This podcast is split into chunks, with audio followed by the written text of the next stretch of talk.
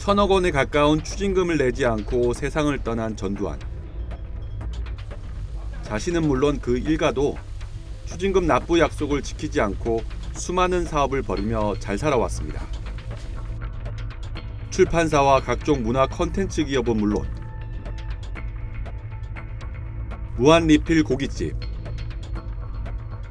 심지어 서울 강남에 술집을 차리기도 했습니다.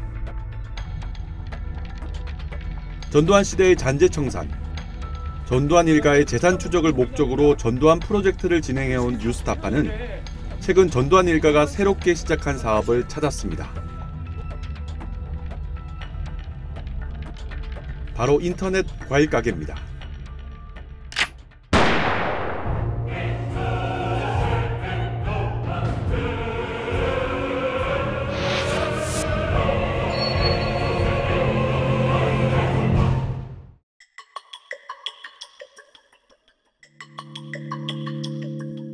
행복한 과일 가게라는 이름의 온라인 쇼핑몰입니다.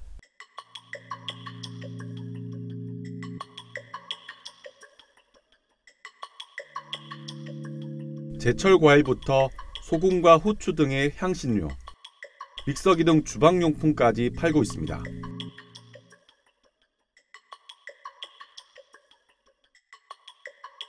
뉴스타파는 이 쇼핑몰에서 과일을 하나 주문해 봤습니다. 안녕하세요. 아, 네. 아, 택배가 왔네요.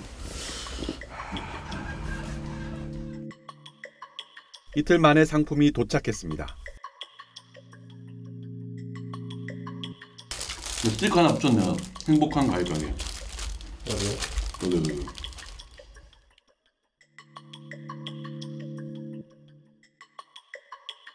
행복한 과일 가게를 운영하는 회사는 주식회사 실버밸리. 뉴스타파가 2년 전 보도한 나르는 돼지라는 이름의 프랜차이즈 무한 리필 식당을 운영한 바로 그 회사입니다.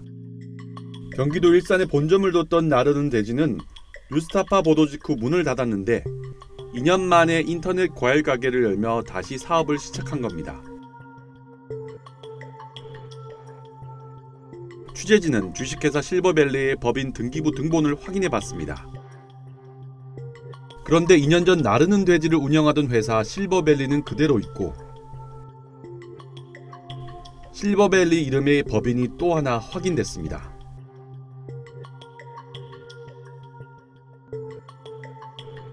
지난 5월 만들어진 실버밸리의 사업 목적은 과일 채소를 판매하는 일입니다.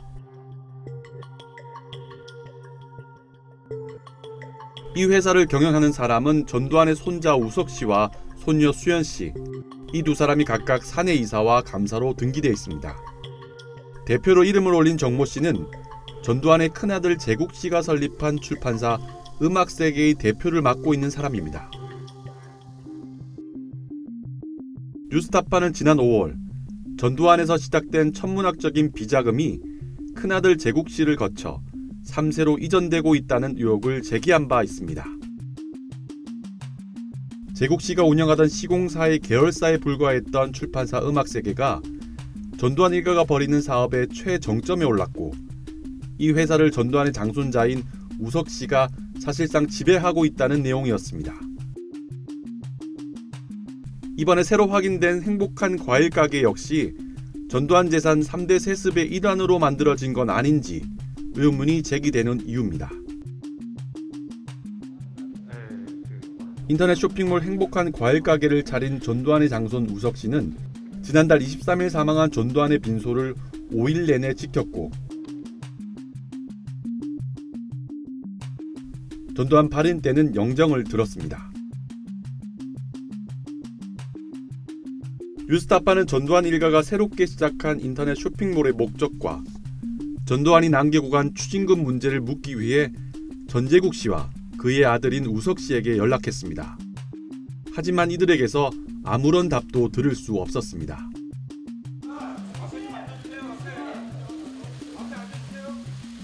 전두환 일가는 추징금을 모두 내겠다고 약속한 바 있습니다. 앞으로 저희 가족 모두는 추징금 완납 시까지 당국의 환수 절차가 순조롭게 마무리될 수 있도록 최대한 협력할 것이며 하지만 결국 전두환 사망 때까지 956억 원의 추징금을 납부하지 않았습니다. 이 전두환 추징금 환수 문제는 우리 사회의 큰 숙제로 남게 됐습니다. 심지어는 전재욱 씨가 2013년도였나요? 추징금 납부하겠다라고 하고 얼마 전에 말을 바꿨잖아요. 아버지 얘기를 왜 나한테 얘기하느냐. 이런 내용들을 보면 지금 전두환 일가의 추징금을 납부하는 법이 뭐 새롭게 제정되지 않는 이상은 이 사람들 납부하지 않을 거고 본인들 자상 증식과 어 뭐 아들과 손자에게 물려주기 위한 용도로 사용하고 있는가 하는 의심이 들 수밖에 없는 상황인 거죠. 의 전개로 해서 새로운 시대의 개막이 순조롭게 진행되고 있는 줄 압니다. 그동안 이 국보위를 이 만드시고 또 맡으셔서 노고가 그 크시겠습니다만은 전 장군께서는 어, 새 시대를 영도해야 할 역사적 책무를 좋든 싫든 맡으셔야 할 위치에 있지 않나 봅니다. 경제의 급성장 기간 중 어, 여러 고질적 이 부조리가 부산물로 생겨났습니다.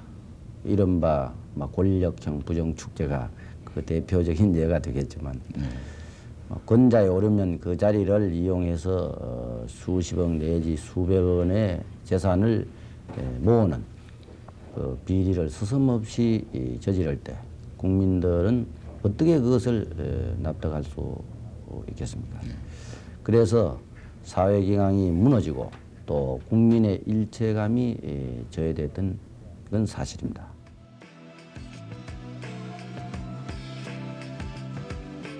전두환이 1980년 권력을 찬탈한 직후에 한이 인터뷰는 전두환과 그 일가에 그대로 적용되고 있습니다. 뉴스타파 강민수입니다.